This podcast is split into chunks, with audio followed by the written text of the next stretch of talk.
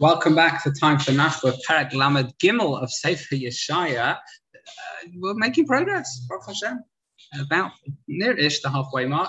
Uh, Yeshaya has a tefillah for Klal Yisrael.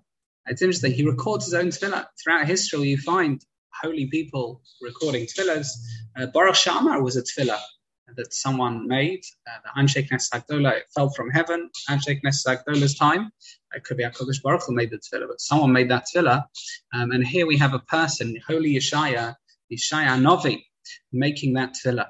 Um, and it's for Klal Yisrael. It's promising that the enemy will fail. Um, the Radak at the beginning of the parak discusses whether this is the miracles of Sancherev, if you remember during Chizkiah's reign, or maybe it's talking about the era of Mashiach. But nevertheless, Sancheirav, uh, his mighty army of Ashur had never been defeated. They're now going to be defeated. And Yeshaya begs Hashem, protect Klal from their enemies and wipe them out. Yeshaya said that our loyalty to Hashem during challenges time will enable the salvation to occur and will, will enable Geula to happen. This is a theme really that started in the previous parak and is through quite a few prakim, that just like if you are building muscle, the more you push against, the more muscle you build.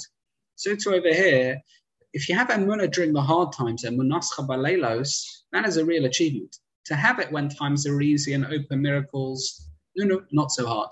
But to be able to have it during the dark times, you know, when things look difficult and to have emunah, that's proper achievement. That's our phase in history. The first phase is where everything was clear, miracles, nisim niflas.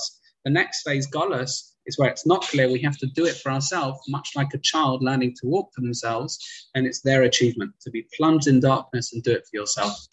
Uh, Hashem, when Hashem will reveal Himself, countries who were previously respected for their power, uh, you know, and even their philosophy will be disregarded. The emes has revealed itself.